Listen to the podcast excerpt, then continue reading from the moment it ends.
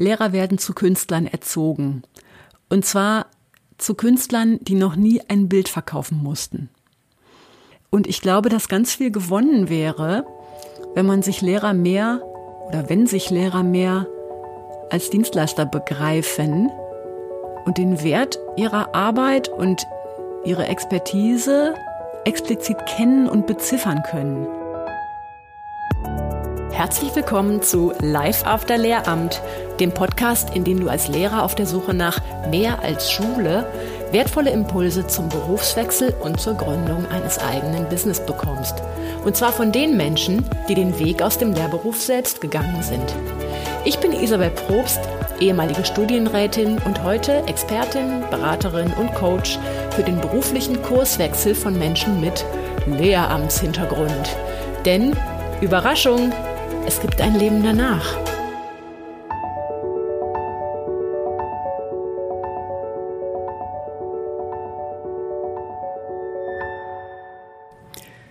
Hallo ihr Lieben. Ich hoffe, es geht euch gut, trotz Lockdown, trotz Isolation und Distanzlernen und vor allen Dingen hoffe ich, ihr seid gesund. Und ich weiß, derzeit finden überall im Land die Zeugniskonferenzen statt. Manche haben es schon hinter sich gebracht. An manchen Schulen rein virtuell, an anderen Schulen haben sie wohl tatsächlich an diesem Präsenzprinzip festgehalten und setzen dafür 90 Kollegen in die Sporthalle. Jo, auch mein Arbeitsjahr gliedert sich ja immer parallel zum Schuljahr. Und aktuell habe ich das Phänomen, dass gleich fünf Coaching-Gruppen gleichzeitig auslaufen. Zwei von meinen Teacherpreneur-Gruppen und drei Kursfinder-Gruppen. Die hatte ich ja im letzten Quartal neu gestartet. Und das alles mit insgesamt 30 Lehrkräften, die ich nun über mehrere Monate zusätzlich zu meinen Einzelkunden begleiten durfte. Was ist grundsätzlich der Unterschied zwischen diesen Formaten? In aller Kürze, ähm, die Teacherpreneurs folgen dem Ziel Selbstständigkeit entweder neben- oder hauptberuflich. Und die Kursfinder in der Regel folgen dem Ziel, ihre Berufsalternative in der freien Wirtschaft zu finden und sich dann natürlich erfolgreich auf eine solche Angestelltenstelle zu bewerben. Und das hat in vielen Fällen so auch schon äh, geklappt. Und heute möchte ich dir eine ganz große Erkenntnis weitergeben, die sich unabhängig vom Berufsziel im Grunde durch all meine Gruppen als roter Faden zog. Und das würde ich grundsätzlich als einen der größten Mindset-Shifts bezeichnen, die man als Lehrer vollbringen muss, wenn man raus will aus der Schule. Nämlich, lerne deinen Wert kennen, lerne ihn mit einer Summe zu beziffern und fordere diesen Wert auch ein. Puh. Also das ist tatsächlich eine überraschend krasse Erfahrung, die die allermeisten Lehrkräfte zum ersten Mal bewusst auf diese Art und Weise machen. Warum ist das so krass? Ganz einfach, weil man damit noch nie konfrontiert war, seiner Leistung ein Preisschild anzuhängen. Und das gilt sowohl für den Schritt in die Selbstständigkeit als auch für den Schritt ins Angestelltenverhältnis, denn da muss man ja sogar schon in der Bewerbung seine Gehaltsvorstellungen mit angeben. Äh, ach du Scheiße, was bin ich denn wert so übers Jahr, ne? Hm. Bei dieser Herausforderung, da holen einen natürlich gnadenlos alle Glaubenssätze ein, die man direkt oder indirekt mit der Muttermilch aufgesogen hat, aus dem eigenen Elternhaus oder über die Peer Group und vor allen Dingen natürlich auch all die Glaubenssätze, die man durch die Lehrerausbildung und im Lehrerzimmer so erlebt und in die man ja hineinsozialisiert wurde als Lehrkraft. Zum Beispiel, ich bin nichts wert. Ich kann nichts von Wert. Wer will mich denn schon? Früher oder später werden die merken, dass ich gar nichts auf dem Kasten habe. Über Geld reden schickt sich nicht. Geld verdienen wollen ist schmutzig. Geld für seine Leistung verlangen ist unmoralisch. Angemessene Summen für seine Leistung verlangen, das ist selbstverliebt. Äh, ich muss anderen was vormachen, damit sie nicht merken, dass ich nichts zu bieten habe. Leistung gegen Geld eintauschen ist kapitalistisch. Und so weiter und so weiter. Kennst du dich da wieder? Also das waren definitiv äh, auch meine Glaubenssätze. Ähm, ja, da merkt man äh, im Grunde, wie sich innerlich alles so zusammenzieht, ne? wenn man daran denkt, Geld für seine Leistung explizit einzufordern. Das kommt natürlich nicht von ungefähr. Ähm, ich beobachte das im Grunde täglich bei fast jedem meiner Klienten. Und das war natürlich auch für mich ein riesiges Thema auf dem Weg raus aus der Schule und beim Aufbau meiner heutigen Tätigkeit. Oh Gott, ach du Scheiße, jetzt muss ich was verkaufen. Meine Leistung und mich das ist ja auch so ein gnadenloses Feedback darüber, ob andere für den Wert deiner Arbeit zahlen wollen. Also ob das überhaupt so wertvoll für die ist, dass die dafür das Portemonnaie zücken oder eben nicht. Und das war für mich anfangs auch der blanke Horror. Und vielleicht weißt du, dass ich nach meiner Kündigung als Lehrer erstmal in die freie Musikschule meines Mannes eingestiegen bin. Da haben wir dann gemeinsam ein Team aus 20 angestellten Lehrkräften geleitet und hatten zu Höchstzeiten dann auch 300 zahlende Privatschüler. Dann haben wir das Ding verkauft. Dann, wo wir, wir wollten dann nochmal unser eigenes Ding machen. Ne? Wir haben im Grunde zwei Berufswechsel so vollzogen. Aber, jo, wir hatten da 20 erst freiberufliche, dann angestellte Lehrkräfte und auch eine ganze Menge von Schülern.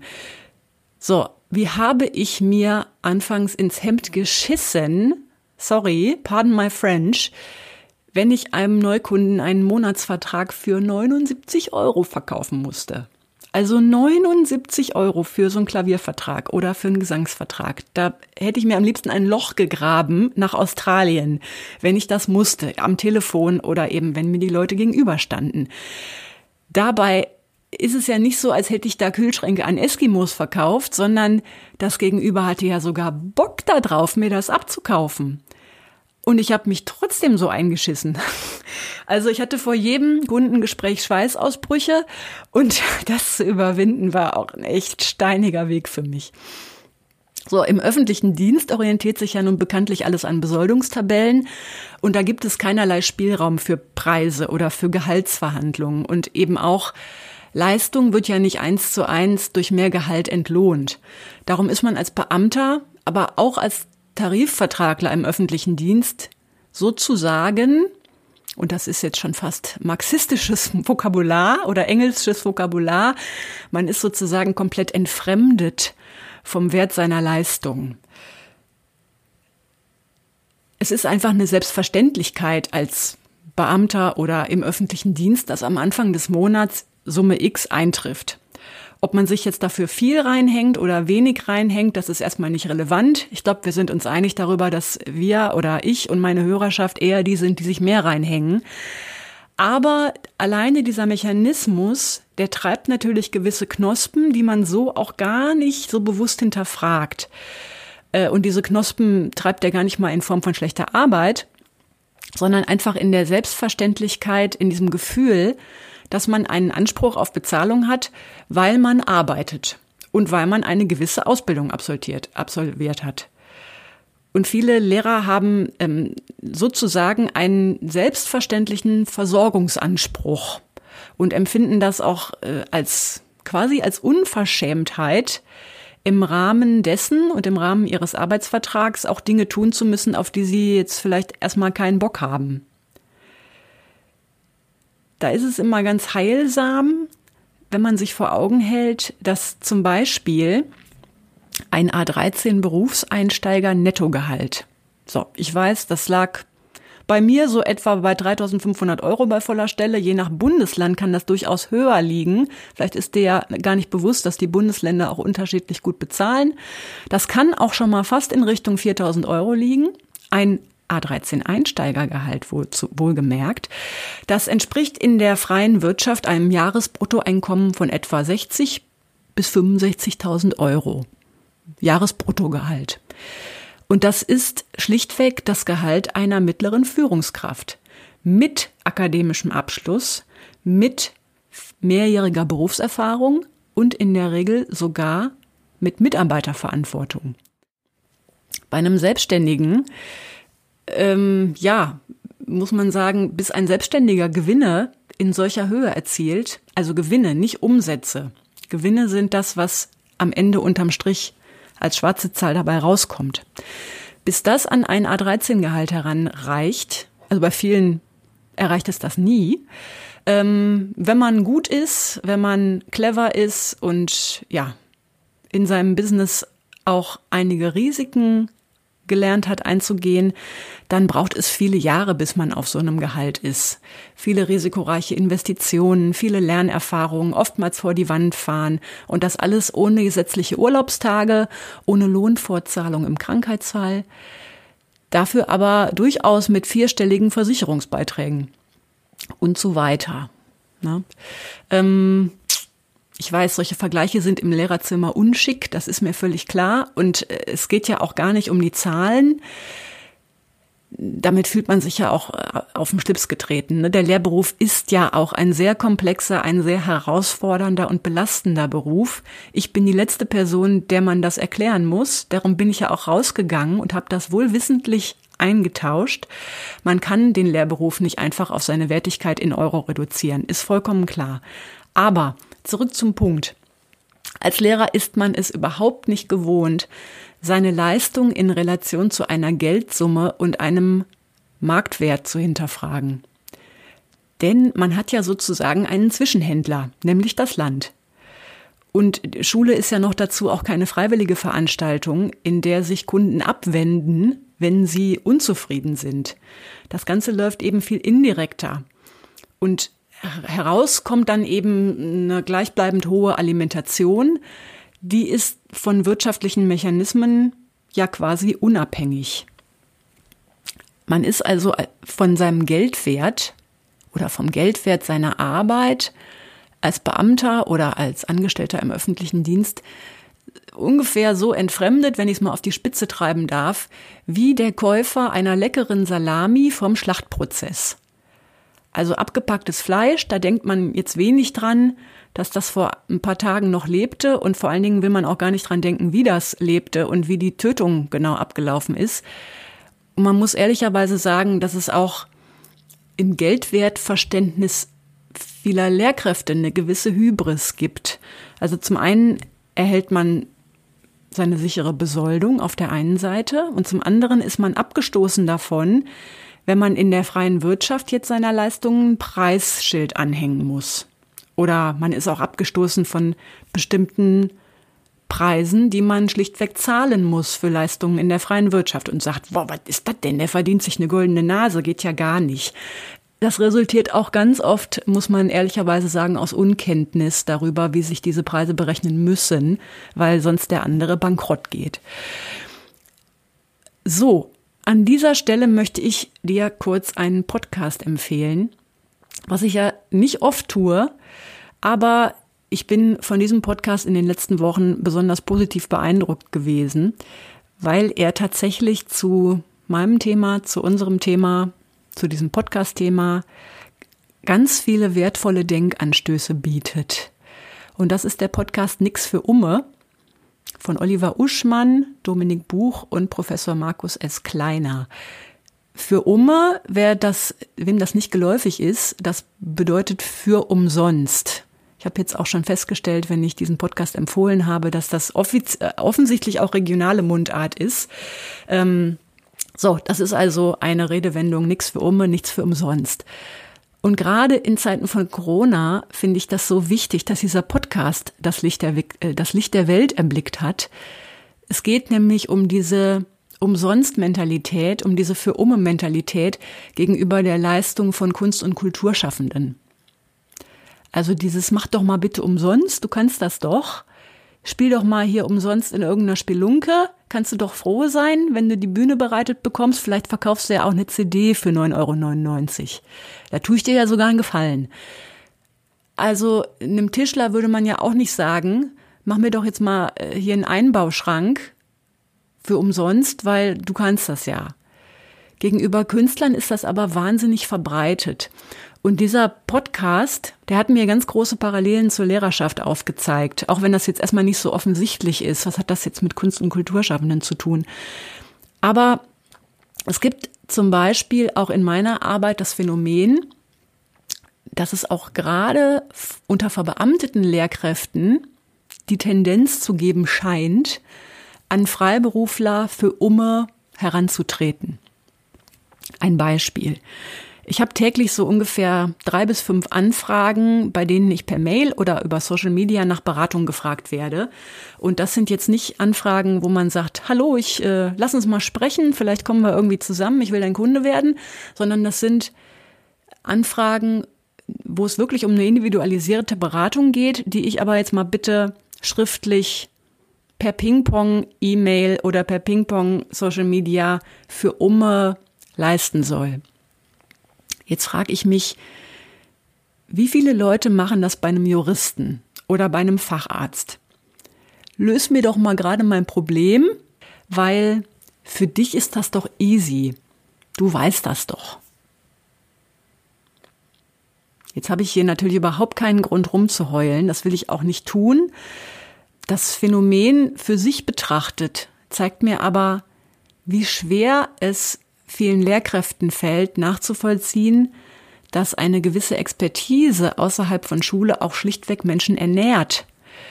Und dass es eben keine Selbstverständlichkeit ist, wenn das Gehalt regelmäßig eintrifft. Das meine ich überhaupt gar nicht böse. Es stellt sich einfach heraus, dass das ein unglaublicher Gedankenspagat ist, den auch ich erstmal lernen musste. Das musste ich auch lernen äh, auf die harte Tour. Und darum habe ich diesen Podcast auch als allererstes an meine Teacherpreneurs empfohlen, denn auch gerade in der Aufbauphase seines eigenen Businesses neigt man dazu, alles für umsonst zu machen. Oh Gott, Gott sei Dank äh, ist meine Leistung überhaupt gefragt. Jetzt mache ich erstmal alles für umsonst und gucke, ob ich dann da irgendwann ein sehr, sehr kleines Preisschild dranhängen kann. Man muss das erstmal wirklich fühlen lernen, dass die eigene Leistung einen bestimmten Preis haben muss und dass man sonst in letzter Konsequenz auch ganz schnell weg vom Fenster ist, wenn man das nicht einfordert. Und darüber wird in diesem noch sehr jungen Podcast ganz viel gesprochen. Und das tatsächlich auf so eine ungewohnt fundierte und unterhaltsame Weise, dass ich jetzt einfach hier von Herzen eine Empfehlung aussprechen muss. Noch darüber hinaus habe ich auch eine persönliche Verbindung zu einem der Podcast-Macher. Das will ich nicht unterschlagen. Ich hatte nämlich Anfang letzten Jahres das Vergnügen und die Ehre von Oliver Uschmann für die März-Ausgabe des Cicero-Magazin interviewt zu werden. Der Oliver ist nämlich freier Journalist und Profi-Autor und Dozent und auch Schreiblehrer. Er selbst nennt sich Texthebamme für Nachwuchsautoren. Das heißt, er hilft, Manuskripte so aufzubereiten, dass sie für Verlage attraktiv werden. Da ich weiß, dass ganz viele meiner Hörer irgendwo ein Manuskript in der Schublade schlummern haben, mache ich hier auch einfach nochmal ungefragt Werbung für dich, Oliver. So, und ich habe äh, kürzlich mit Oliver äh, darüber per Sprachnachricht philosophiert, worin eigentlich die Schnittmenge zu Kunst- und Kulturschaffenden und Lehrkräften liegt. Das wollte ich ja noch auflösen. Erstmal gibt es ja augenscheinlich keine, aber auf den zweiten Blick dann doch. Und dazu brauchte ich aber ein bisschen Starthilfe und dazu hat mir kürzlich jemand die Augen geöffnet. Ich habe nämlich von einem befreundeten Schulleiter einen wie ich finde, sehr treffenden Vergleich gehört, der mir viel Food for Thought gegeben hat, wie man so schön auf Englisch sagt. Dazu muss ich sagen, dieser Schulleiter ist Quereinsteiger und war vorher viele Jahre in der freien Wirtschaft auf Leitungsstellen tätig und heute leitet er mit Freude ein Gymnasium. Dadurch hat also durch diese Berufsbiografie hat er natürlich auch eine gewisse Sicht auf die Dinge und bestimmte Haltungen, also eine Sicht auf bestimmte Haltungen in seinem Kollegium. Der sagte neulich zu mir, weißt du, Isabel, das Problem ist, Lehrer werden zu Künstlern erzogen. Und zwar zu Künstlern, die noch nie ein Bild verkaufen mussten. Der Aufschrei ist immer dann groß, wenn Lehrer als Dienstleister bezeichnet werden. Dabei sind sie eigentlich genau das. Ihre Kunden sind zum einen die Schüler, die wissen es nur noch nicht und wollen es auch nur bedingt, aber letztlich erweist man ihnen damit einen lebenslang wertvollen Dienst, dass man sie bildet. Die zweite Kundengruppe sind die Eltern und die dritte Kundengruppe ist die Gesellschaft, der man natürlich einen riesigen Dienst leistet. Stattdessen werden aber Lehrer ausgebildet in der Haltung, Künstler zu sein. Künstler, die schlichtweg eine Daseinsberechtigung und Versorgungsberechtigung haben, weil sie etwas schaffen. So. Also es geht im Grunde, hier, hier steht der Vergleich im Raum, dass der Lehrberuf eine andere Art von Kunstform ist, die Kunst am Menschen, die Kunst der Vermittlung, aber ja, letztlich in dem Bewusstsein, dass das Ganze einen ideellen Wert hat und jetzt erstmal so auf dem freien Markt mit anderen Maßstäben gesehen werden muss.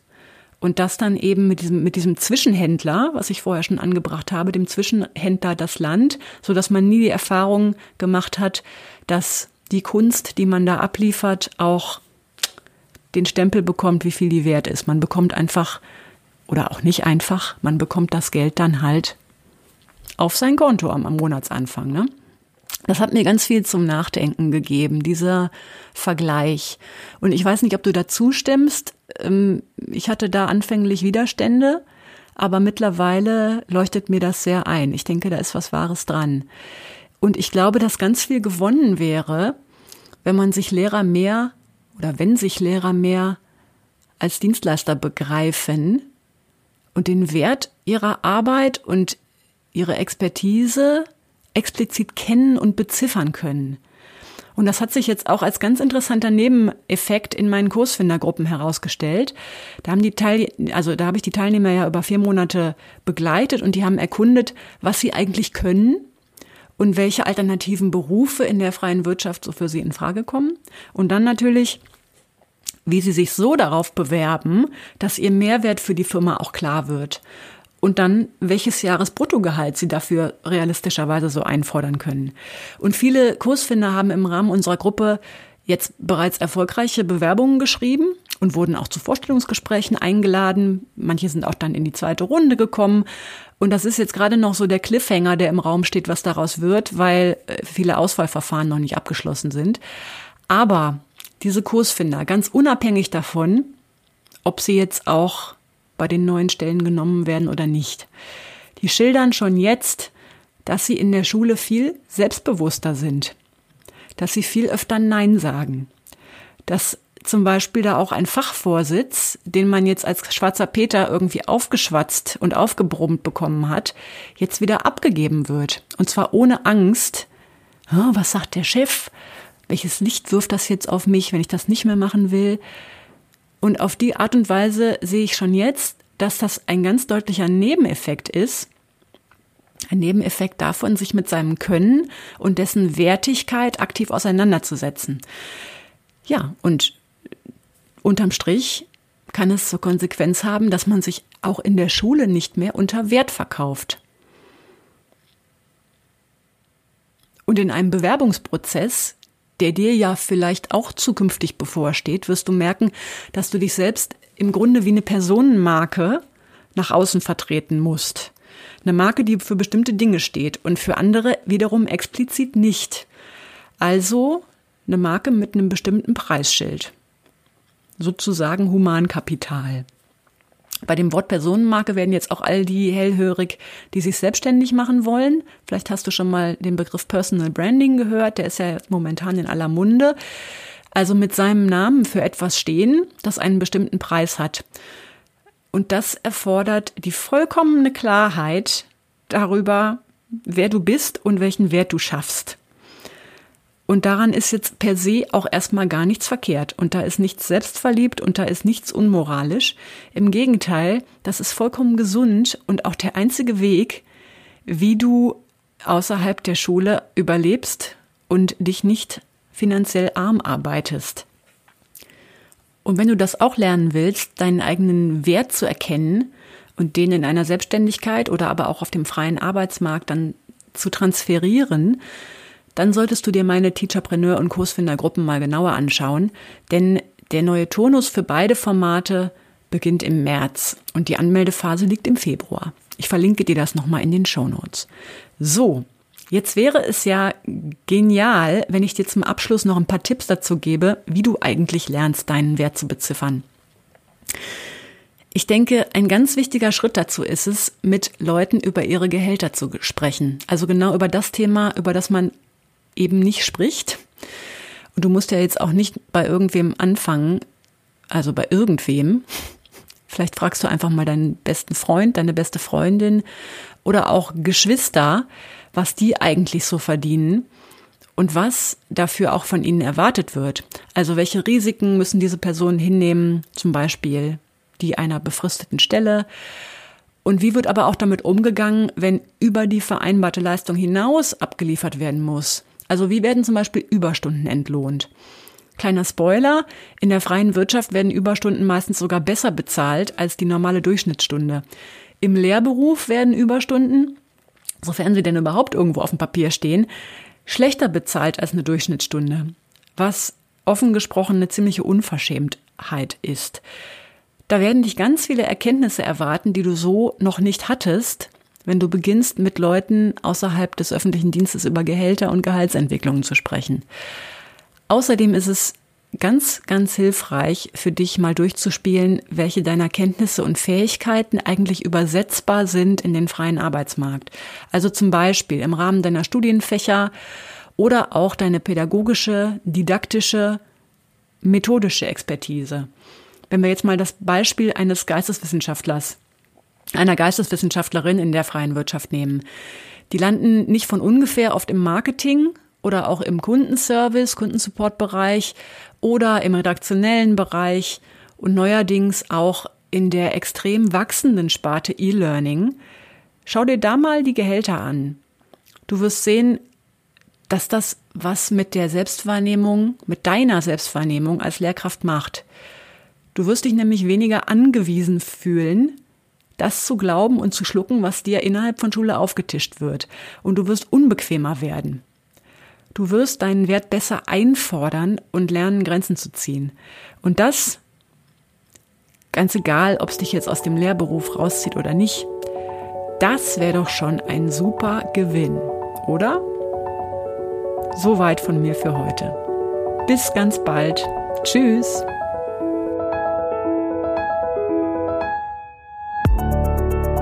Du willst alle meine Tipps zur beruflichen Neuorientierung als Lehrer schwarz auf weiß? Dann schau mal in mein Buch Ausgelehrt. Ab morgen läuft die Schule ohne mich. Wenn du meine Unterstützung auf deinem Weg aus der Schule oder in dein selbstständiges Business möchtest, schreib mich einfach an. Entweder über meine Seite isabelprobst.de, über Facebook, Insta, LinkedIn oder per Mail an kontakt.isabelprobst.de. Bis ganz bald, deine Isabel.